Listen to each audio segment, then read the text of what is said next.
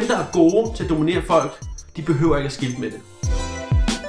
Så knaldede vi ja, to-tre timer. Der var i hvert fald noget med skam i det. Hej Anders. Hej Clara. Så Anders, øh, femte episode af Hyrdetimen handler jo om sexfantasier. Mm, og det gør den, fordi at sexfantasier er et ret universelt emne, som vi alle sammen går og tænker på ved at våge at påstå, hvad enten den handler om skolelæreren, eller barnepigen, eller håndboldtræneren. Øh, men hvad med dig, Clara? Har du nogle øh, oplevelser med det? Jeg har nok ikke øh, haft så mange sådan, konkrete fantasier på den måde. Til gengæld så har jeg oplevet, at andre har præsenteret mig for, for nye ting, eller, eller sådan dele af deres fantasier. Og det har faktisk også været virkelig grineren og spændende. Mm. Og i den her episode, der taler vi jo med tre personer, der virkelig har udlevet deres fantasier og stadig gør det. Og det gør vi, fordi sexfantasier har fået en stor rolle i populærkulturen, og fordi flere og flere unge prøver øh, mange nye ting øh, af. Men mange sexfantasier er stadig ret tabubelagte, og derfor så tror jeg også, at der er en del, som går rundt og skammer sig lidt over de fantasier, de har. Så hvor går man hen, hvis man har en fantasi, som man gerne vil udleve? Det er øh, et af de spørgsmål, som vi undersøger sammen med vores tre deltagere her i øh, femte episode af Hyrdetimen. Enjoy. Jamen, velkommen til alle tre her i øh, hyrdetimen. Vi har jo valgt at hidkalde jer, fordi I alle sammen udlever jeres fantasier til, til daglig. Så lad os bare øh, begynde. Og lad os lige starte med en runde, hvor I fortæller om, øh, hvilket alias I har valgt at bruge i dag. Og vi har valgt, at I skal bruge øh, farver som alias i dag. Hvad har, hvad har du valgt? Jamen, øh, jeg har valgt farven gul, som øh, dejlige varme solgul, øh, så fordi det er samme farve som tis. Og det tænker jeg kommer mere ind på umiddelbart i næste præsentation, men det var en mening, der klar, klar, det gav klart mening for mig at vælge gul. Ja. Smukt. Jeg har valgt farven grøn, fordi jeg har haft en periode i mit liv, hvor jeg kun gik med grønt. Øh, og så også fordi, at i sådan, øh, den her verden, når man bruger, har man, øh, man kan bruge forskellige slags stopord, og der er grønt ligesom et ord, man kan udtrykke med, at man ikke har behov for at stoppe. At man ligesom bare skal køre på, og jeg har ikke særlig mange grænser, så grønt på den, på den måde definerer ligesom det for mig. Ja, jeg har valgt farven blå, og det er jo meget mandeagtigt, fordi det er den farve, jeg har på af trøje. Så der er ikke nogen spændende historie. Ikke endnu i hvert fald. Det kan der da komme. Det kommer der, håber jeg. Fint. Perfekt. Det er godt. Og øh, så tager vi lige en runde mere, hvor vi lige får jer alle sammen øh, præsenteret. Fordi jeg tror, øh, ja, både jeg og Clara og alle lytterne er meget øh, interesserede i at høre, øh, hvad øh, jeres fantasier eller fetischer er. Og lad os starte med øh, gul. Ja. ja. Altså jeg har jo allerede været lidt inde på det i farvevalg, kan man sige. Øhm, men jeg kunne egentlig også godt tænke mig lige at komme, altså fortælle lidt sådan historien om, hvordan, hvordan tis egentlig har haft en ufattelig stor betydning i mit liv på alle mulige punkter. Øhm, fordi jeg tror, altså jeg havde faktisk, altså jeg har ligesom faktisk haft det her som en eller anden form for fetis, også før jeg havde en seksualitet. Øhm, jeg kan huske, sådan det tidligste minde, jeg har, er fra Anna og Lotte, serien vi alle kan huske. Øhm, og, og, og da man har set den, jeg ved så ikke lige præcis, hvor gammel jeg har været, men det har jo været fire år eller så. Det er i hvert fald et tidspunkt, hvor man ikke har et sprog øh, til at forestille sig en seksualitet. Og der var et bestemt afsnit, hvor den lyshårede af dem, er det Anna eller Lotte? Pas. Den ene af dem. Den ene af dem, øh, ligesom tisser i bukserne, og det er meget pinligt for hende, og hun, og den der voksne person, Kirsten, ligesom trøste hende og forklare hende, at det ikke var hendes skyld, og det var ligesom, at hun får det godt igen. Og det afsnit vil jeg altid se. Altså det var jeg sådan sindssygt fascineret af. Øhm, det kan jeg huske, og så det næste, jeg kan huske, er, øh, er en bog, jeg fik, da jeg skulle starte i skole, som var sådan en pædagogisk øh, forskellige historier om at snakke i skole, eller om at starte i skolebog. Sådan, hvad kan der gå galt i, og hvad kan man være nervøs for? Der var en af de der historier, der, sådan, der også ligesom havde det her tema med den her pige, der glemmer, at hun skal tisse frikvarteret, og så må hun løbe ud for timen, og så tisser hun i bukserne, og det er vel pinligt for hende. Og den ville jeg også bare læse hver dag. Altså det var bare sådan hjem, og så bare læse den historie, så snart jeg kunne læse. Så der vidste jeg godt, at jeg havde en eller anden sindssyg fascination øhm, men havde jo ikke nogen seksualitet omkring det. Men samtidig havde jeg ligesom det her selv med sådan, hvis man nu kom til at tisse i bukserne som sådan den største frygt også. Altså det var for mig helt sikkert det, der ville kunne blive det mest skamfulde, der kunne ske i mit liv. Og så i den alder, hvor man ligesom begyndte at få en seksualitet, og begyndte at onanere, der har hun nok været 14 år, 13-14 år, øhm, der begyndte jeg at finde den der bog frem igen. Øhm, den der bog, der hed, jeg tror den hed Sjove historier om at gå i første klasse. Og, og begyndte ligesom at onanere til den her historie, og vidste jo godt selv, altså på det tidspunkt, at det var ikke normalt. Altså jeg vidste jo godt selv der, der er et eller andet, der, der clincher med noget, uden overhovedet at have, altså man havde jo ikke et sprog, der hed, om det er jo også et heteronormativt syn på det. Altså jeg vidste jo godt selv. Og så gik jeg ligesom, så gik det ligesom videre til, at jeg begyndte at sådan google historier. Det var ofte sådan noget pinlige historier, folk havde skrevet ind, og ligesom onanere til det. Men hele tiden med sådan en fornemmelse af, at jeg godt vidste, at det var rigtig pinligt, og det var rigtig ulækkert, og det var, altså, det var ligesom min største hemmelighed. Altså det var sådan, det er der aldrig nogen, der må finde ud af. Øhm, Hvad var det ved det, du tændte, der tændte dig? Jamen det er jo netop fordi det er så tidligt, er det jo så, altså hvis det kommer så tidligt, så har jeg så lidt idé om, hvordan det er opstået. Øhm, men jeg, altså, der var i hvert fald, der var i hvert fald noget med skam i det. Fordi da jeg så ligesom lærte, at urinsex var en ting, så tænkte jeg, nok, så, så det er jo min fetish jo. Det er jo, sådan, det er jo så urinsex. Altså så vil jeg jo nok gerne, at man tisser på hinanden, og der er sådan den der ydmyge ting i det. Og det gik ligesom op for mig, at det var ikke det. Det er skam. Altså det er, det er nogen, der tisser i bukserne, og det er pinligt for dem. Det er det, jeg godt kan lide. Det er ikke den der klassiske sådan, urinsex. Så der var jeg meget sådan, hvad fanden er det? Hvor, men altså, ja, der må være noget med skammen, der må være noget i hierarkiet, i, i at, man, at man er den lille pige, der bliver passet på, der bliver trøstet, der bliver sådan vasket, der får at vide, at det er okay, at det var ikke din skyld. Der er noget, der, det, det tænker jeg, det må, altså, det må være. Men sådan, Er det Men- noget, du udlever? Jamen, det, er sådan, lidt, det er sådan netop noget, jeg så senere begyndte at udleve, men det er så meget nyt for mig faktisk, mm. fordi det var faktisk helt til jeg blev 24 eller sådan noget, at jeg tænkte sådan, det her kommer der aldrig til at være nogen, der får at vide, fordi det er jo helt sygt, altså det er helt fucked, og, og så, øh, ja, så fortalte jeg det til en veninde på et tidspunkt, og jeg kan huske, at hun, og jeg bare, jeg skrev det til hende i en helt vildt lang messengerbesked, og jeg tænkte sådan, okay, nu er det her venskab slut. Altså det, det, fordi mit hoved er det bare kørt sig op til at være sådan så pinligt. Og så kan jeg huske, hun sagde noget, som virkelig, virkelig ændrede ting for mig. Hun sagde, det er jo så harmløst. Og så kan jeg faktisk huske, det, sådan, det tænkte jeg over. Hun var sådan, altså det er jo så, det er jo så uskadeligt. Hvor, jeg egentlig, hvor det gik op for mig sådan, ej, det må jeg jo egentlig selv om, om jeg godt kan lide. Og der blev det sådan en mulighed for mig, at okay, tænk i en eller anden sindssyg verden, hvis jeg en dag kunne sige det til en mand, og han også synes, det kunne være nice. Altså det, det var ligesom en mulighed, der åbnede sig som sådan helt mikroskopisk lys. Sådan, gud, det er jo en mulighed. Måske, jeg tror næsten ikke håb på det. Og det viser jo at være en stor mulighed. Og hvordan gør du så helt konkret i dag? Helt konkret i dag, øhm, der kan jeg, jeg kan bedst lide i virkeligheden, jeg kan rigtig, rigtig godt lide at tisse i bukserne. Altså jeg kan ikke så godt lide det, når jeg ikke har bukser på. Det er i hvert fald ikke det samme for mig. Og jeg kan rigtig godt lide, hvis vi, hvis mig og den partner, jeg så har, er, er, helst ude i offentligheden, og ellers hjemme på en eller anden måde. Og så kan jeg godt lide, at jeg ligesom, altså at vi ligesom går ind i sådan et, et spil, der hedder, at jeg ligesom simulerer, at jeg prøver at holde mig, og så det sidst må give op, og så skal jeg have den her meget skamfulde rolle, og sige sådan, altså jeg er rigtig ked af det, og ikke kunne se ham i øjnene, og måske græde, og så er det ligesom ham, der skal sådan tage bukserne af mig og sige til mig, at det er okay, og at jeg ikke skal være ked af det, og trøste mig, og han var sådan på skødet, trøste mig. Øhm, så det er meget sådan, det er meget den del af det. Så er der ikke sex eller penetration? Eller? Øh, jo, men, men det er ligesom, det kommer så ligesom bagefter som sådan en, altså jeg er altid så sindssygt lederlig i den situation, at jeg, jeg nærmest ikke engang skal røres før at komme helt sindssygt. Så det kom, der er helt sikkert sex efter, altså det er, men, men ikke, ja, men det er jo ikke som en direkte del af det spil på en eller anden måde. Det er jo mere sådan, nu har vi gjort det her, nu er vi sindssygt lederlige.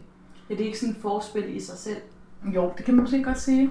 Det tænker jeg man, man godt lidt kan sige, men det, men det er jo fordi, at, at situationen i det, vi laver, jo egentlig ikke er så seksuel, fordi vi ikke engang er nøgne nødvendigvis. Mm. Men altså, jeg, har så, jeg træner også så en del for tiden. Jeg har jo haft rigtig, rigtig... Da jeg så endelig ligesom kunne udleve det her, så kom det nye problem jo, at jeg virkelig har svært ved at kunne tisse. Det var sådan sindssygt irriterende. Øhm, det var sådan, hvor man bare tænkte, ej fucking kidding me. Og det er stadig et kæmpe problem. Og det tror jeg selv kan have noget at gøre med, at det har været både en frygt og en, frygt, altså, en skam og et kæmpe tema og en lyst i så mange år, at der er sindssygt meget pres forbundet med. Lad os gå videre til øh, grøn. Det var en super spændende historie. Øhm, jeg fandt øhm, kinkverden, kan vi kalde det, øh, som 21-årig, hvor jeg blev inviteret i Svingerklub af en veninde. Og vi var de to eneste singler på en par aften. Og det satte sådan vibrationer ud igennem hele klubben. Og før det tror jeg faktisk ikke, at jeg havde set sex som noget, der var sjovt for mig. Altså som noget, der skulle være interessant for mig, og som noget, jeg kunne få noget ud af. Men vi tog i svingerklub, fordi hendes søster tog i svingerklub, og hun ville ikke afsted med sin søster, så derfor blev jeg spurgt, og vi havde sådan et, et eller andet sted et biseksuelt forhold, øhm, uden rigtig at have ordene til at tale det med på det tidspunkt. Og så kommer Altså vi... til hinanden, eller? Ja, sådan, ja. Vi, vi kyssede, og vi hyggede os, og sådan, men der var ikke nogen, der... Vi sagde det ikke til nogen, og vi satte ikke nogen ord på det, og det var ikke sådan, at vi var ved at blive kærester eller noget på den måde. Det var bare sådan hyggeligt, og vi var gode veninder, og vi var så lidt ekstra gode veninder, som også kunne tage, øh, gøre sådan nogle ting sammen. Øhm, og der havde de i den der svingerklub, altså så skal jeg måske først sige, at jeg brugte en god halvanden time på bare at rende rundt om mig selv i nervøse cirkler, og overhovedet ikke vide, hvad jeg skulle stille op. Øhm, og blev så inviteret ind i en trekant, og det løsnede ligesom op for det. Og, og på den måde kom, kom der også noget tryghed ved at være i det rum, og man ligesom altså, blev mere bekendt med det, og kunne bevæge mig nemmere igennem det. Men i den svingerklub havde de et, et SM-rum, og der var ikke nogen, der legede i det den aften, men det dragede mig. Det var bare fantastisk. Altså sådan, de der store kors, man kunne blive bundet op på, og alle piskene på væggene og sådan, og ej, det var vidunderligt, og jeg var så ked af, at der ikke var nogen, der legede i det, men samtidig også enormt forvirret over det, fordi jeg ikke rigtig kendte den leg, de skulle lege derinde. Så efter den oplevelse brugte jeg 3-4 år på at gå og sådan skamme mig lidt over at have lyst op til, at jeg vil gerne slås, og jeg vil gerne underkaste mig, jeg vil gerne være submissiv, og, og fandt også lidt ud af, at jeg var masochistisk, og, og det, det var egentlig, øh, jeg, jeg nåede jo ikke nogen vej med det, at bare gå rundt og skamme mig over det, så på et tidspunkt, jeg kom hjem fra, fra et udlandsophold, og jeg havde ligesom besluttet mig for, at der var ikke nok sex i mit liv, der var ikke nok kink i mit liv, og jeg blev nødt til at gøre noget ved det. Og så kom der det her kink-projekt med ligesom at fjerne skammen fra mine lyster, og bare hoppe lige så meget ud i det, som jeg kunne. Altså sådan med hovedet først. Lige så vildt og crazy, som det overhovedet kunne blive. Og på den rejse har jeg så mødt nogle skønne mennesker, som har været inden for både svingermiljøet, men også BDSM-miljøet, og virkelig fundet en god gruppe af mennesker, som jeg kan udleve de her fantasier med, og som øh, har flyttet altså, de grænser, jeg troede, jeg havde, ekstremt meget. Så man kan sige, at, at hvis jeg skulle sætte ord på, hvad mine fetisher er, så handler det meget om at, at smerte og underkastelse. Og det er specielt interessant, synes jeg, fordi at jeg er et socialt ret dominerende menneske. Så på den måde kan jeg ligesom få en mulighed for at vende den personlighed fuldstændig på hovedet, når jeg går ind i den verden. Og blive et helt andet menneske. Og det har været enormt befriende for mig at finde plads til den del af mig selv også. Hvad- Kan du give et helt konkret eksempel på, hvad du har gjort for nylig? Øhm, jeg havde et dejligt vennepar, som arrangerede et gangbang for mig med, med 10 mænd. Øhm, og det var en vidunderlig oplevelse i en, i en villa i Holte, hvor at, at jeg bliver født ind i. Hold det perfekt, det var det. Det var nemlig ret perfekt. Øh, sådan et dejligt stille villa-kvarter, og det er også altså, det er herligt det der med, når du ikke forventer, at det foregår ind under overfladen. Øh, og det var en, altså, englene sang lidt i baggrunden, så smukt var det, og der gik der var en, en mand, som havde fået lov til at komme bare og kigge på, fordi han var ny i miljøet og var ikke rigtig sikker på, om han kunne være med, men han ville gerne kigge på.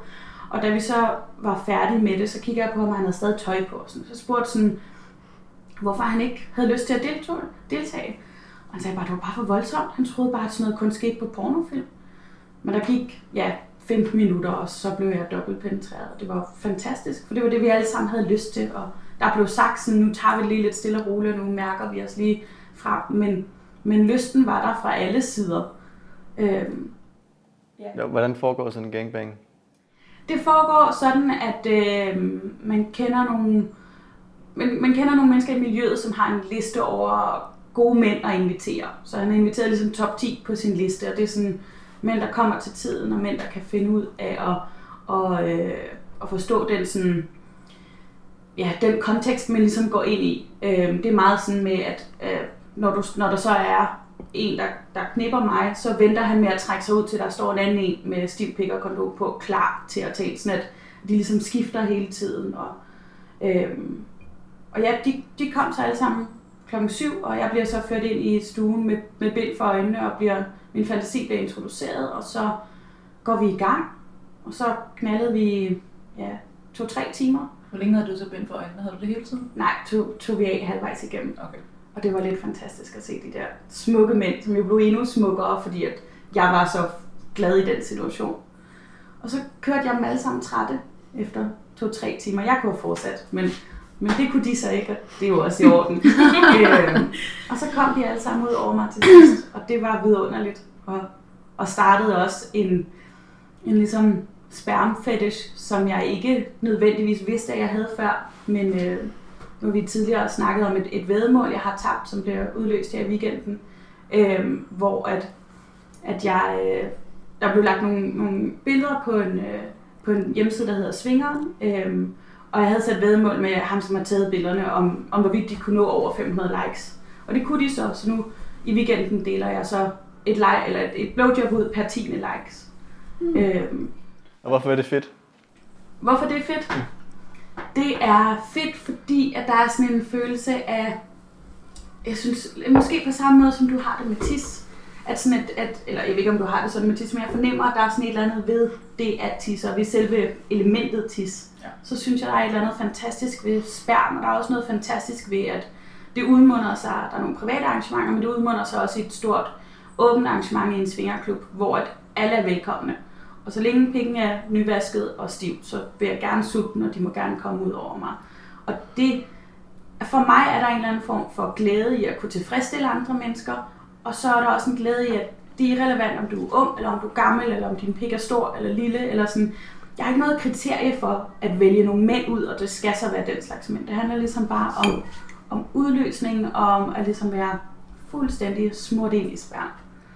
Og det bliver fantastisk. Mm. Lad os gå videre til blå. Ja, der er kommet lidt præstationspres undervejs. Det er nogle fantastisk, fantastisk gode øh, historier, I kommer med. Um, hvis jeg skal tilbage til begyndelsen, det første, jeg sådan rigtig kan huske, det er i, øh, i forbindelse med den første Matrix-film, hvor vi jo ser den øh, kvindelige hovedrolle i øh, stram lak. Og jeg ved ikke om latex, men i hvert fald lak i hvert fald. Um, det er de første tanker, øh, der sætter sig mig øh, omkring, det der, det ser lækkert ud. Det kunne være fedt at prøve. Jeg har ingen anelse om, hvordan skal man gøre det, hvor skaffer man sådan noget, hvad koster det. Øhm, men, øh, men, men det er der de første tanker omkring, at jeg nok ikke er bare til, at vi lægger os under dynen, og, og så er der slukkelys, mens vi har sex. Og, øh, og når man så ser øh, pornofilm på nettet, og man så begynder at søge i de her genrer her, jamen så kommer man uværligt ud i også i, at øh, der er øh, BDSM af varierende grad. Prøv Og, lige, øh, prøv lige at forklare, hvad det er forkortelsen for. Øh, Det ser man ikke Øh, for. Øh, hvad er? BDSM, bondage, øh, altså SM er sadomasochism, så øh, bondage må være bondage, domination, sadomasochism. mange tak. Det er jo, det er jo bare sådan, altså, ja, SM, sadomasochisme også. Øhm, nej, men i hvert fald, øh, du forklare det yderligere, eller forstår folk, hvad det betyder? Jeg tror, det, jeg tror, det er. Super. i hvert fald så kommer der filmforslag, som er i, øh, i, øh, i hvor, hvor, hvor temaet er udveksling af magt. Skal vi sige det på den måde. Øh, og så klikker man rundt, og man bevæger sig ligesom ud i de her øh, undergenre, og der begynder at komme flere og flere detaljer på, jamen det er øh, folk i latex, det er folk, der bliver slået, folk, der bliver bundet, og, øhm, og, øh, og variationer deraf, eller kombinationer også. Og, øhm, men stadigvæk er der det her problem med, at hvor skal man gå hen? Og i mellemtiden, så bliver jeg ældre, og øh, jeg snakker ikke rigtig med nogen om det her. Men men, og jeg bliver, jeg bliver gift med, med en, som, som ikke er interesseret i det her, og vi snakker egentlig ikke så meget om det her. Men alligevel så har vi snakket nok om det til, at vi har, vi har, vi har, vi har diskuteret, om, øh, om det kunne være interessant at tage en swingerklub, uden dog at gøre noget ved det. Og, øh, og så går tiden, og øh, jeg får et barn, og, øh, og så det her forhold, det går mere og mere i stå. Og, øh, og, og jamen, vi vil to helt forskellige ting grundlæggende. Og det er der sådan set ikke noget galt i. Vi er glimrende venner i dag. Øhm, og der er også kommet barn til mere i, i det forhold. Men det der sker, det er øh, et forår, der øh, siger øh, min ægtefælle på det tidspunkt, at øh, hun synes, det er, det er cool, hvis jeg øh, tager en, en swingerklub. Øh, øh, alene. Eller hun, hun siger faktisk, at hun synes, vi skal åbne vores forhold. Og, øh, øh, og så ser, hvad der sker. Og hun er ude på nogle dates med nogle mænd, og, øh, og, og det er jeg cool med, øh, og hun har det godt øh, med det også, og synes det er også, og vi er jo lidt forsigtige, og man skal passe på hinanden og sådan noget. Men, øh, og så finder jeg ud af, okay, jeg vil gerne øh, prøve at finde en, en SM-klub. Hvorfor ikke? Og så kommer dilemmaet så igen, og det er, det er noget af det sværeste. Hvor starter man henne? Fordi jeg lavede en gratis profil. Øh, jeg var nære og studerende. øhm, på det, der hedder skor.dk. Og øh, det hedder stadigvæk, jamen, ja, der er ikke mere. Men i hvert fald, øhm, på skor.dk, der er der typisk tre typer profiler. Den ene type, det er de øh, submissive mænd. Der var der mange af, fordi de skriver til stort set alt, hvad der har puls, om der er nogen, der kunne tænke sig at slå på dem. Den, dem, dem sorterer jeg fra, så langt så godt. Så er der de næste, som har været i gang i Gud ved hvor mange år. Og dem har man sådan, man tør næsten ikke at skrive til dem.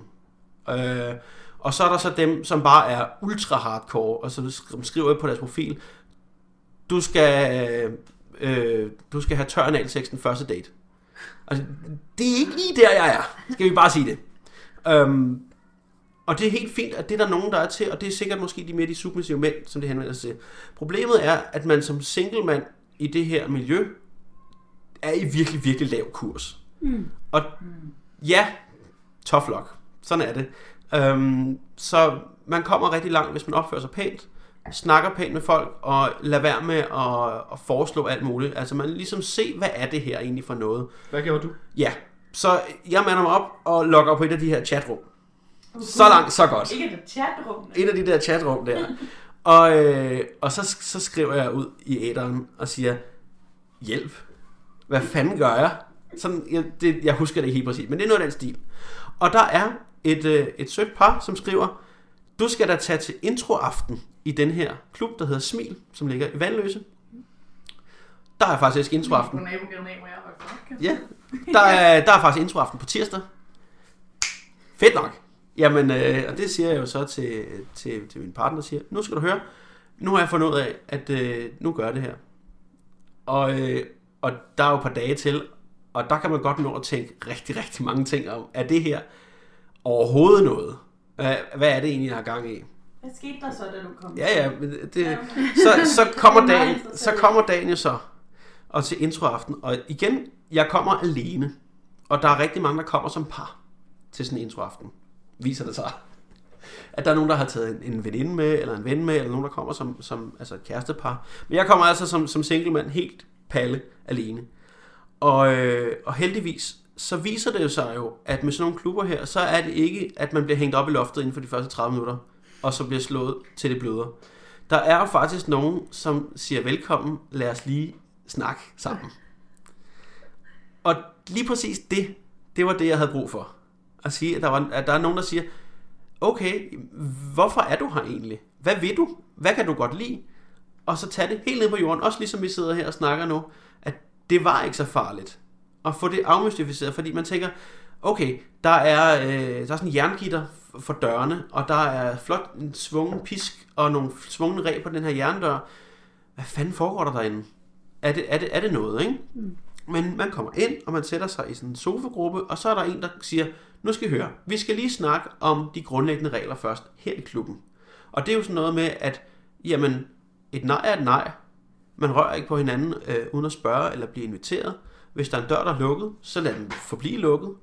Lad være med at at glo sådan helt vanvittigt åbenlyst, Opfør jer pænt og respektfuldt. Og så er vi, så er vi, godt, så er vi godt på vej. Og så kommer de der sjove historier så bagefter, jamen at det, det der bur, der står over i hjørnet, det var det, som blev brugt i rejseholdet. Og vi blev brugt som konsulenter til, at, hvordan skulle det sådan lidt se ud.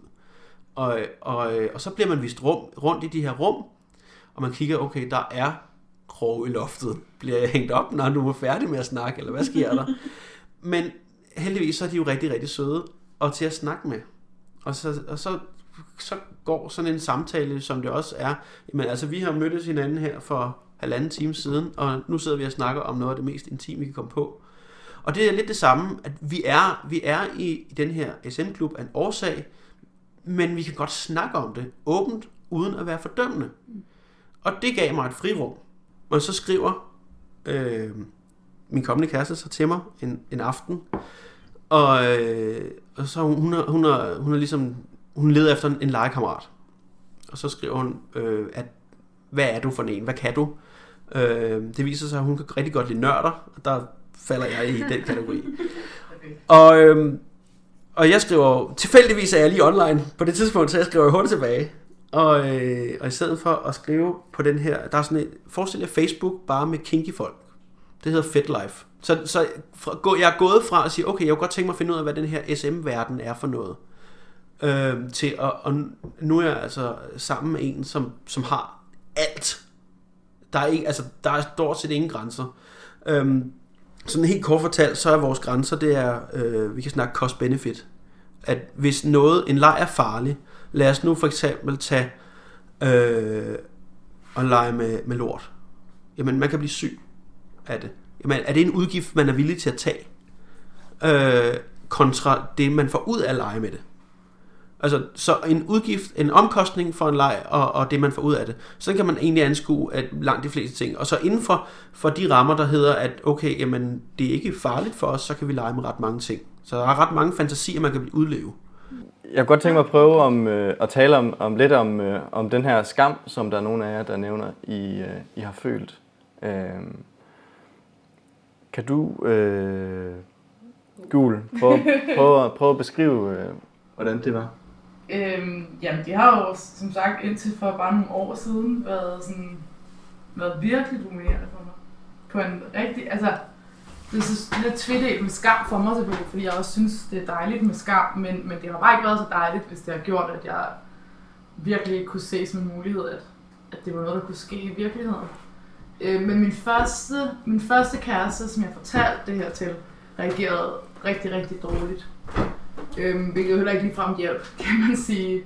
Øhm, han var meget sådan, det kan du ikke forvente, at nogen vil være med til. Eller sådan, det er så unormalt, at det kan du ikke ligesom forvente. Var der sådan en lidt ad ulækker Ja, stemning? det var det? rigtig, rigtig, rigtig hårdt for mig. Og jeg prøvede egentlig at lave sådan nogle lidt light versioner. Jeg var sådan, okay, hvad nu med, hvis vi nu ser nogle af de videoer, som jeg godt kan lide, hvor der er piger, der kommer til at tisse i bukserne, mens du, sådan, mens du rører ved mig, for eksempel. Altså sådan, hvor jeg tænkte, det er alligevel rimelig light på en måde, for altså, det kræver ikke så meget af ham. Han skal røre ved sin kæreste, som han vil gerne vil, og så se på den her alligevel relativt harmløs video, hvor han var meget sådan, det kan jeg slet ikke, jeg slet ikke lyst til. Og det var, altså uden at jeg jeg har jo selvfølgelig respekt for, at, at det helt klart overskred hans grænse, men, men jeg har ikke måske respekt for, at vi havde en rigtig dårlig kommunikation om det.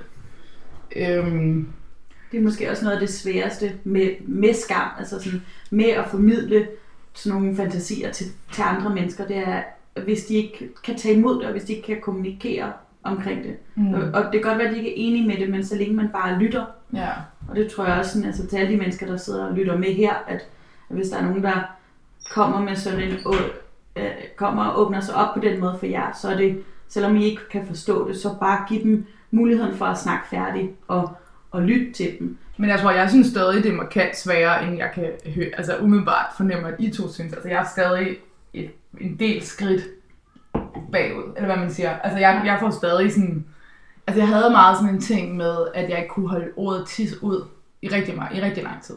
I alle kontekster. Ja, jeg kunne slet ikke. Hvis, altså jeg, kunne, jeg var meget sådan, jeg, det, hvis jeg kom ind i en lejlighed, jeg ikke kendte, så skulle jeg sådan på en eller anden måde meget hurtigt finde ud af, hvor toilettet var, fordi mit, en af min værste frygt var, hvis jeg nu rejste mig og så lidt søgende ud, og der så var en af dem, der boede der, der var sådan, er det toilettet, du leder efter? Altså så det på en måde blev talesat.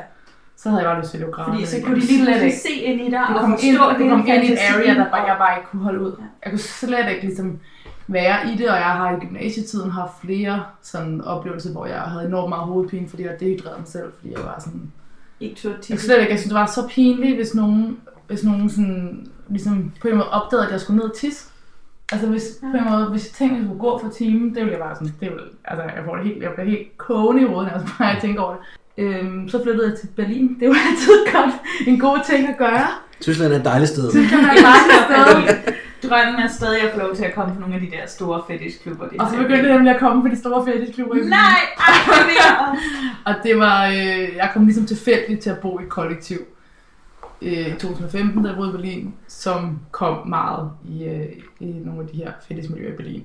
Og der var jeg bare, jeg kendte ingen, der flyttede derned, og der var jeg ligesom helt, der var jeg helt free, ikke? Altså der var jeg helt væk fra alle, og så kom jeg ligesom ind på de her store, kæmpe klubber, og hvor jeg bare så andre udleve nogle rimelig vilde ting.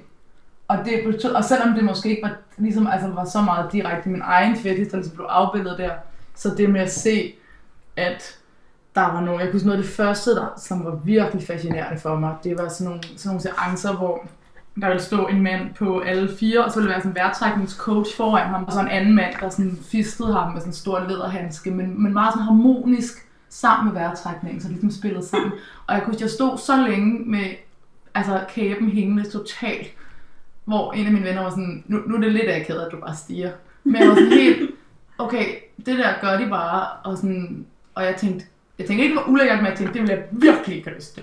Vil du ikke Men så kiggede jeg rundt, og så var jeg sådan, men alle har det fint med det. Altså det var, det var ligesom den der identifikation med, nogen gør noget her, som jeg ikke har lyst til, men jeg kan sagtens acceptere, at det er der. Mm. Altså, det var for mig ligesom sådan, ja, præcis. Det var for mig sådan, det, altså der, det, var, det var det sted, øhm, hvor jeg, eller den klub, som var jo så begyndt at komme meget, hvor, som i dag er, sind- er sindssygt vigtigt sted for mig, hvor jeg er enormt meget afsted i Berlin, som ligesom for mig begyndte at adskille skam og seksualitet. Og det var på alle mulige punkter. Jeg kan huske en eller anden gang, hvor jeg kan rigtig godt lide at være helt nøgen der, fordi det, det synes jeg er meget dejligt. Hvor jeg stod på sådan en dansegulv med 400 mennesker og sådan onaneret op af sådan en stripperstang, jeg dansede op af. Og jeg kan bare huske, at jeg tænkte sådan, jeg kan ikke forestille mig, at nogen af mine venner næsten vil forstå det her. Så alle vil tænke, at det på en Har eller du anden det måde... virkelig sådan? Nej, sådan havde jeg det på det tidspunkt. Det var så nyt for mig ikke at have min egen seksualitet. Interessant. Og jeg tror, der tænkte jeg sådan, altså, der, der, det blev meget visuelt for mig på en eller anden måde. At, at, at, det, at det kunne være, kunne være okay, at jeg stod og nød det, selvom jeg ikke troede, nogen ville forstå det. Altså, det var helt klart det spæde skridt for mig. Det var simpelthen at adskille, altså adskille skam og sex, og ligesom finde ud af, at, at der er jo ikke nogen, der kommer til skade af, at jeg har den her seksualitet. Altså, jeg må jo selv om det jo. Hvornår begyndte du så at tænke, at der er andre ligesom dig? det var så, da jeg, da jeg flyttede hjem fra Berlin, så tænkte jeg sådan, okay, nu er jeg så meget, en, altså nu har jeg så meget prøvet noget andet, at, at, jeg, at jeg, var ikke, jeg var ikke klar til at, sådan, synes jeg, deltage meget i det sådan, københavnske fetishmiljø, men jeg var i hvert fald klar til, at der skulle ske noget. Så kom jeg ind i en Facebook-gruppe her, som jeg helst ikke vil nævne navnet på, men jeg kunne forestille mig, at du godt ved, hvad, hvad jeg mener. Og der, øhm, der var der ligesom nogle andre, der havde de samme fantasier. Og der var jeg sådan helt, helt sådan, wow, det er en ting. sådan, Noget af det, jeg synes er smukkest ved den her verden, og den, øh, altså, de mennesker, jeg møder i den, det er, at der er ligesom er sådan en... Ja, altså, man, man er ret nemt, man bytter ligesom om på samtalen. Når du går ud og dater folk i, i nattelivet, eller øh, går ud og sådan scorer nogen, så skal du lige igennem, hej, hvad hedder du, og hvad laver du til daglig, og hvad er dine hobbyer. Men i det her miljø kan du ligesom starte med, hvad er dine fantasier, hvad er din, du starter med en ret intim samtale, og det gør, at du ligesom forventer den der måde at møde hinanden på, på hovedet, og du ret hurtigt kan komme ind på livet af et menneske, som du slet ikke kender. Når, når I fortæller sådan her, så, så får jeg sådan et billede af, sådan, når man så, for, så forlader man, hvad kan man sige, øh, den gamle verden, og så kommer man ind i det her, hvor at der er nogle helt andre mennesker. Er det her så jeres, hvis man kan sige det sådan, primære sexliv, eller har I også, øh, hvad kan man sige, den klassiske missionær stadigvæk, og dater I primært, nu er du så gift, men jeg er to andre, primært folk, som har de samme øh, kinks, mm. eller, øh, eller dater I også folk, der, der ikke har det? jeg gør ikke. Nej, personligt har jeg nedlagt veto over for vaniljesex, og, øh, og øh, giver ikke rigtig, altså, jeg har svært ved at give mænd på min egen alder en chance, øhm, hvis de ikke allerede er i miljøet. Okay, men jeg er jo ikke i miljøet. Det vil jeg jo ikke sige, var. Nej. Altså sådan, jeg, det, det vil jeg sådan set overhovedet ikke sige. Jeg havde haft noget, med, altså noget at gøre med det i Berlin, men det drejer sig jo nu om ja, måske 5-6 besøg om året eller sådan noget. Ikke? Ja. Altså jeg har jo mødt min nuværende partner på Tinder, og det er jo så super heldigt, at vi så begge to havde kunne få det her til at spille. Men det er jo tilfældigt. Og jeg har aldrig nogensinde været på nogen klub eller sådan nogle sexfester i København. Jeg ved godt, hvad de alle sammen hedder, jeg ved godt, hvad det alle sammen er. Øhm, men det drejer sig, altså i miljøet for mig har drejet sig om en enkelt Facebook-gruppe. Okay. Altså, så jeg vil sige, at jeg ikke, altså, jeg vil ikke betegne mig selv som i miljøet. Jeg var jo i miljøet der, så det, jo- det vil jeg gerne sige. Men øh, nu er vi så trukket lidt tilbage. Vi leger ikke med andre. Mm. Øh, vi har hinanden, og vi har sådan en regel, vi hedder øh, ingen slimhindekontakt. øh, jamen, det, så, så dækker vi ligesom alle kombinationer, ikke? Øhm, men det betyder ikke, vi, vi tager i svineklub, og det gør vi tit. Ja. Vi behøver ikke at, jeg behøver ikke stikke pikken ind i andre, øh, for at vi godt kan tage, tage det hen, for det, det giver en anden setting, det giver en anden scene. Øh, og så er man jo sammen med nogen, som måske kan lide at blive kigget på, eller lide at se på. Der er også en, en anden version af det, fordi jeg kan godt, altså det, det kan jeg godt forestille mig, at mange så egentlig vil tænke, eller det du tænker nu, er det meget enten eller på en eller anden måde. Altså, Ja, enten det er sådan lyder i sådan- verdenen eller ikke. Ja. Og jeg har, altså min partner og jeg har, har jo også sex, der, der ikke, i hvert fald primært bygger på det her. Det er ofte et element, vil jeg sige, men, som, men vi har masser, af- så er det måske et eller andet, hvor vi snakker om et eller andet med at tisse, eller han ved godt, at jeg helt vildt godt kan at han trykker mig på blæren, for eksempel, men hvor, hvor, hvor, der ikke, hvor der ikke, altså ikke er nogen af os, der tisser på noget tidspunkt. Og jeg har også haft masser af one night stand, hvor jeg måske ikke lige har magtet at bringe det op. Men så vil jeg lige spørge dig, fordi at, øh, jeg kunne forestille mig, at som du også siger med, med et one night stand, at det er måske ikke lige der, man sådan klokken 4 om natten, så siger, by the way, øh, så synes jeg også, det, det her kunne være fedt. Så med ham her, din nuværende partner, hvordan bragte du det i spil? Hvordan fandt I ud af, at I egentlig begge to?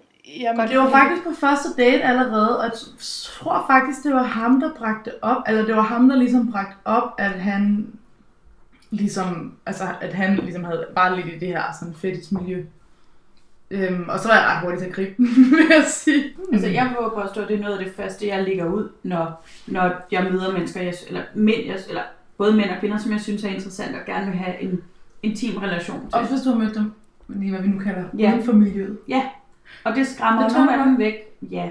Jeg har det sådan, at det er, øh, det er en, en aktiv del af mit liv, og noget, jeg gør på ugenlig basis. Og hvis de ikke kan være med på den, og ikke kan forstå den del af lejen, så har jeg faktisk ikke rigtig så meget brug for, for det, som de kan give mig. For der kunne jeg godt tænke mig at komme tilbage til dig, Gul, at du har så oplevet den her fyr, som, som i talsatte det, men har du prøvet at i talsætte det til en, uden at du på forhånd vidste, det var noget, der var noget for dem?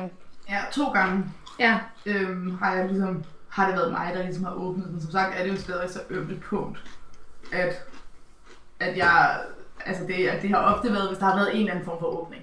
Så, Ja. så er jeg også hurtigt til at gribe den, ikke? Altså, Ja. så er jeg bare sådan, men altså, Så hvad har det været for nogle åbninger i de andre tilfælde? Jamen, det har også været sådan noget, altså det har sådan set egentlig været stort set hvilken som helst fetish, der er blevet åbnet op for, så tænker jeg, okay, du kan i hvert fald godt som minimum acceptere, hvis jeg tænder på noget, du ikke synes er nice. Ja. Øhm, men, øhm, men jeg har to gange prøvet at åbne det op, hvor det er gået godt, og så den ene gang med min ekskæreste. Og de to gange har været, der har det, altså, der har det ligesom været, der har begge gange været en, et sådan, det er ikke lige mig, men jeg har ikke følt mig udskammet af hovedet. Nej. Og det har været sådan, så fedt for dig, at du har det godt med det, eller sådan, så fedt for dig, at du ved, at det gør det for dig, eller sådan. Men ligesom, men, u, men uden at... Øh, Altså, Hvordan har at det ligesom påvirket har- relationen? Har I så, altså hvis det har været en, en intim relation, og så har du bragt det her på banen, er relationen så fortsat på den måde, den var før? Når de ikke er interesseret Ja, det kan godt have gjort, men jeg har ligesom, jeg tror, jeg har det sådan grund, grundmæssigt har jeg det sådan med det. Jeg kan ikke se mig selv nogensinde igen blive en rigtig kærester med en, der ikke kan have det som en del af vores Ligesom jeg vælger vaniljemænd fra. Jo, jo, jo. At de reaktioner, I har fået til dem, I har fortalt det om, hvor mange har så været negative? Jeg har fortalt et, et par øh, mandlige kammerater om, at, øh, og det var, den ene fortalte lige da startede, at sige, og jeg har, vi har ikke snakket om det siden. Det var sådan et, okay, der var et par opfølgende spørgsmål, det var sådan en idé. Og en anden kammerat, som hvor jeg så sådan lidt, jeg har det egentlig lidt dårligt ved at være så vedholdende ved at fortælle om, om jamen, at vi laver gummitøj, og at, at, at vi, øh, vi binder på hinanden. Men at, Er de ikke fascineret af det? altså, jeg har, som sagt, jeg har en helt bestemt kammerat, som, som var sådan lidt, han virkede i hvert fald sådan lidt, okay, jeg tror, du har fortalt mig lidt for meget nu. Men på den anden side, så lige så stille og roligt, så øh, han flyttede en lejlighed for sig selv, så fik han et ræb i en flyttergave, fordi at, altså sådan halvt for at drille ham, og så for, ligesom for at finde ud af, hvad sker der? Så, øh, så et eller andet har jeg sat i gang. Men det er sjovt, fordi jeg, altså, jeg vil ikke genere folk, så det er ikke noget, øh, vi har ikke snakket med min familie om det, for eksempel. Øh, og det er ikke noget, altså, jeg har snakket med en enkelt kollega på arbejdet om det. Øh, jeg har to kolleger, som øh, omgås med dagligt. Den ene tror jeg ikke vil kunne holde til, ud til at høre særlig meget, den anden kan holde til at høre en hel del mere. Jeg har, jeg har også en anden historie, hvis det er. Ja. Øhm, jeg har lige været en tur i Tyskland med, med arbejdet, og vi øh, kører en bil, fem mand, seks mand, Tyskland. Ja, det er arbejdsrelateret, super kedeligt. øh, men, men, men vi sidder jo, øh, vi er øh, fem mand og en kvinde øh, i den her bil her, og så øh, på en eller anden måde, så går det op for, eller så kommer samtalen ind på, at øh, der er en af camper på vej derned. Altså, det kan være, at de skal til swingerfest eller sådan noget, ikke? Og jeg sidder der i mit stillesind og tænker, okay, I aner ikke, hvad fanden I snakker om. Swingerklubber er ikke bare, øh, at der står nogle halvgamle mænd, som står og river sig i fjederen øh, i hjørnene. Jamen, jamen, det er jo ligesom den her SM-klub-oplevelse, hvor jeg kommer ind. Der kommer nogen, tager imod dig, og, og giver en rundtur og fortæller, hvad er det, hvad må man, hvad, man, hvad må man ikke, og folk holder altså en, en høflig afstand, folk, øh, altså, Er åbne og Ja, venlige og og, fordomsfri. Og alle aldre. Tykke mennesker, tynde mennesker, unge mennesker, gamle mennesker. Der er plads til alle, og der er ikke noget for mig personligt mere fantastisk end at jeg skal helst lige have sex første gang, og så har jeg ikke behov for at tage tøjet på igen overhovedet. Og så kan jeg vandre nøgen rundt gennem hele klubben og sidde der i barområdet og bare nyde det faktum, at alle de her mennesker kan være nøgne sammen, og det gør ikke noget. Og der er ikke nogen, der dækker sig til eller skammer sig over det. Og det for mig er det allerbedste ved det rum. Der er ikke nogen skam. og så er det måske også super vigtigt at sige, at man jo ikke skal have sex med andre. Man skal ikke, altså, der hvor, der hvor jeg primært er, jamen, mænd skal gå i, i, i underbukser, og kvinder kan sådan set tillade sig meget mere, fordi de kan klæde sig meget frækker på. Det synes jeg er fair nok. Og, og, og så kan man, man kan jo snakke med folk og finde ud af, er det, er det, har man overhovedet lyst til at være der? Jamen, der er et SM-rum, hvis man gerne vil prøve det. Der er, øh, jamen, der er den her famøse sexgynge, som alle snakker om, og måske ikke engang alle ved, hvordan det ser ud. Og øh, jamen, der er, der er en sofagruppe, hvor man, hvor man kan sidde og snakke stille og roligt, uden at blive hængt op i loftet. Må jeg lige spørge dig om en anden ting, Blå? Fordi jeg synes, det er meget interessant, det du siger med, at dig og din øh, kone har fundet den her grænse, som så var slimhændekontakt.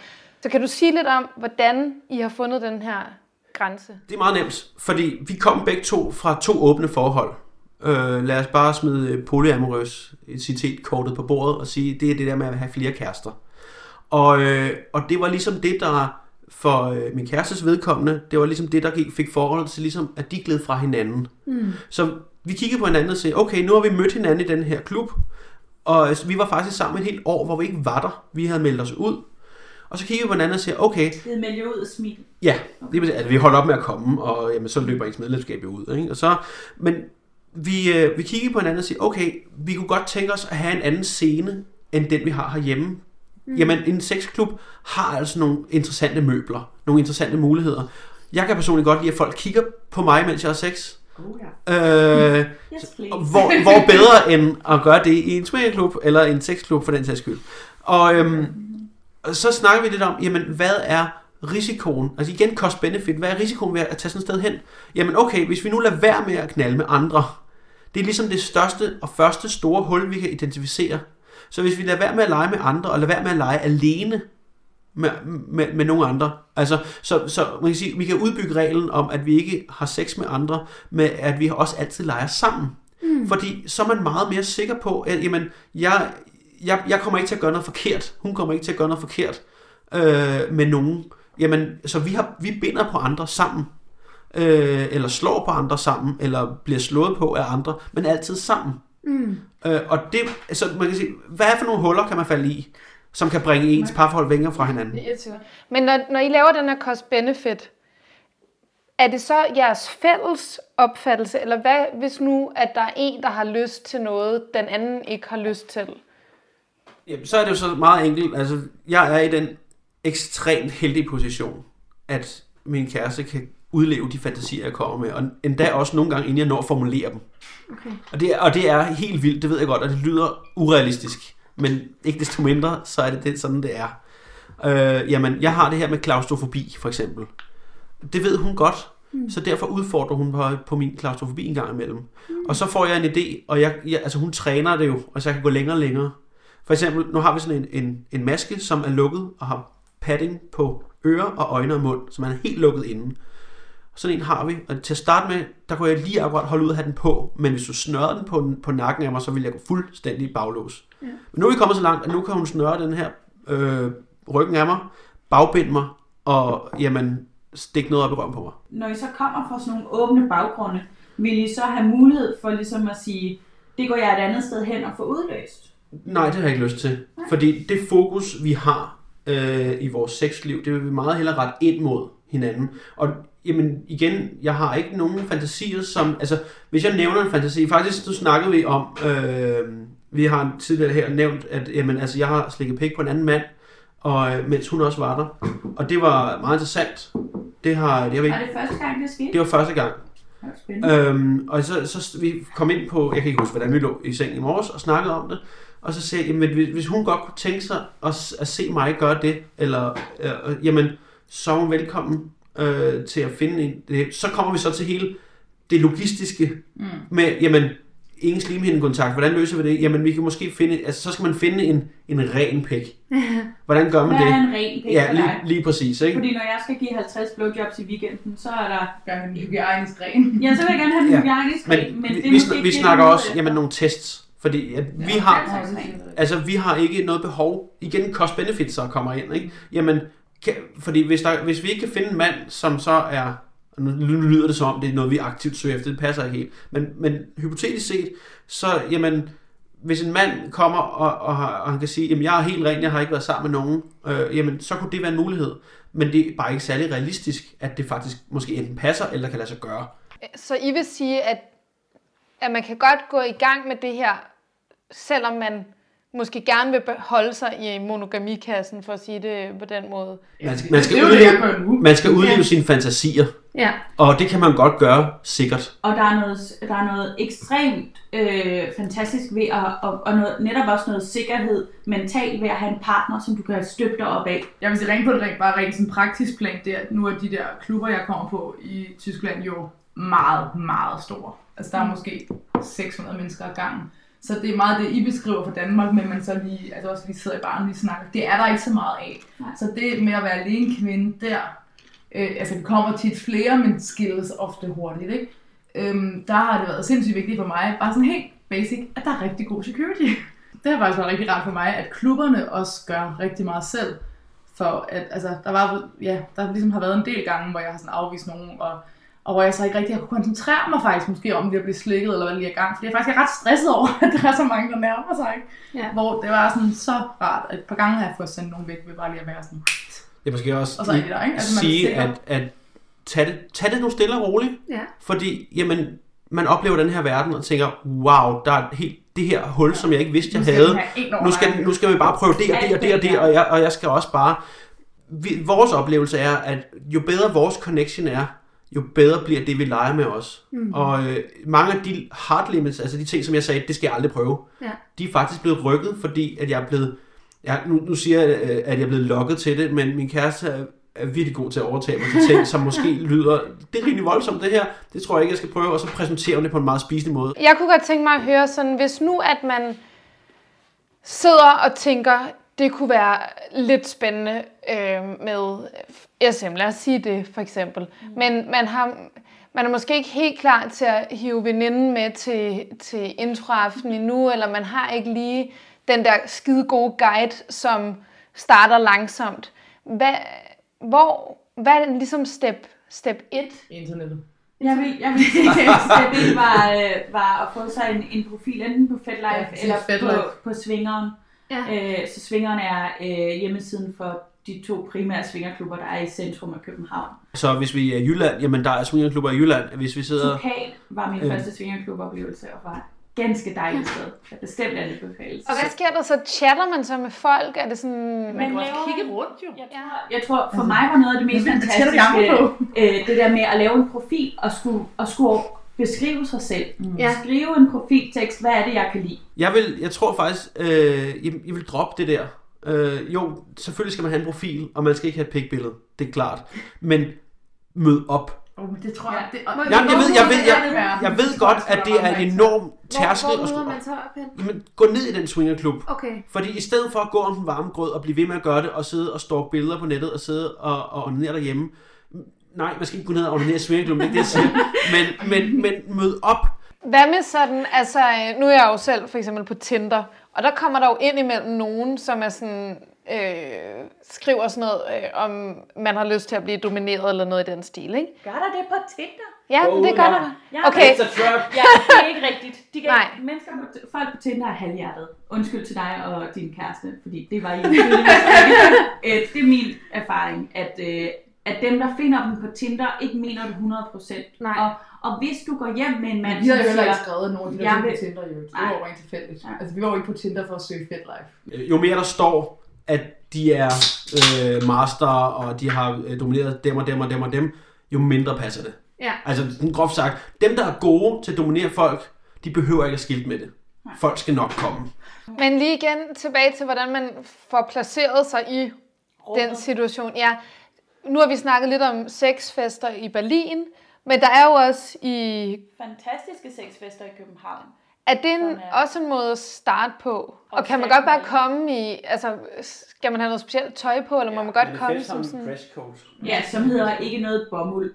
Okay. Øh, og et erotisk udtryk. Og der er to store fester, hvor man egentlig ikke behøver at være medlem. Mm. Og der er de øh, ret ops på dresscode, netop fordi at for, At for dem, der er engageret. Det er en fetishfest. Ja. Det er det jo. Folk skal ikke Men komme det er sjovt, med det er jo slet ikke sådan i Tyskland jo. Altså, der er det jo sindssygt hårdt. Der er det jo bare sådan i døren, hvis du ikke ser fræk nok ud, så er det bare sådan ses. Men, men det, er jo det jo det, kan jo nok godt skræmme nogen lidt, det der. Altså, så er det stadig Ja. åbent for, at man godt kan komme og være sådan, jeg har lyst til at tjekke det her ud, men jeg skulle ret meget på udebanen, eller... Det er det selvfølgelig. Jeg tror, der er mange, der har svært ved ved de første fester. Hvad har man på? Ja. Ja. Specielt som mand. Hvad, hvad, hvad er fragt? Hvad er det erotiske udtryk for mig? Øhm, men der er enormt meget hjælp at hente på internettet. Og der vil jeg igen sådan henvise til mm. FetLife eller Svingeren. Altså sådan, Facebook-grupper. Men- ja, du kan finde nogle, nogle mennesker der, som kan hjælpe dig på vej. Og det, det skader ikke noget at spørge. Og vi havde den her, øh, det vil jeg også lige nævne det fra noget, vi snakkede om tidligere. Der findes ikke nogen dumme spørgsmål. Du må spørge om alt det, du vil. Smil har dresscode hver fredag, så vidt jeg husker. Øh, og som mand kan man komme i sort jakkesæt. Så går man ikke galt i byen.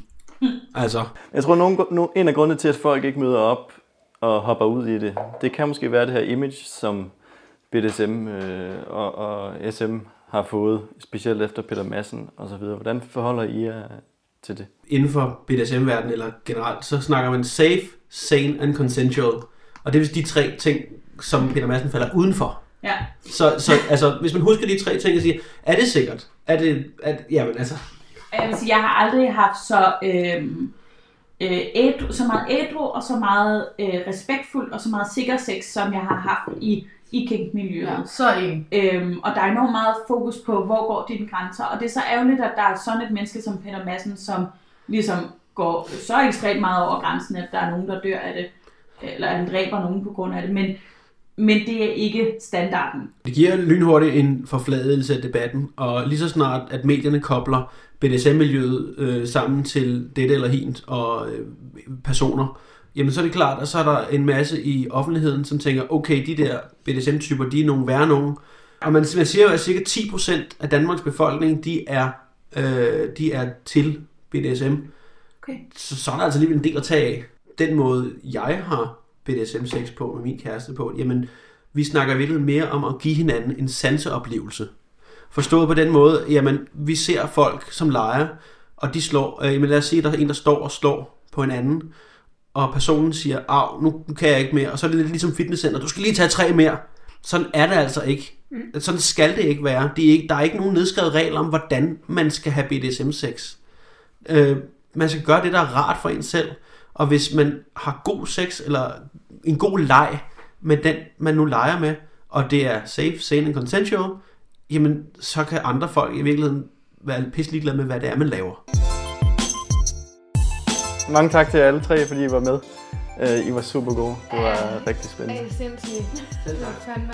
Det var så lidt. Ja, Det var så lidt, ja. Det var øh, Cool. sindssygt spændende.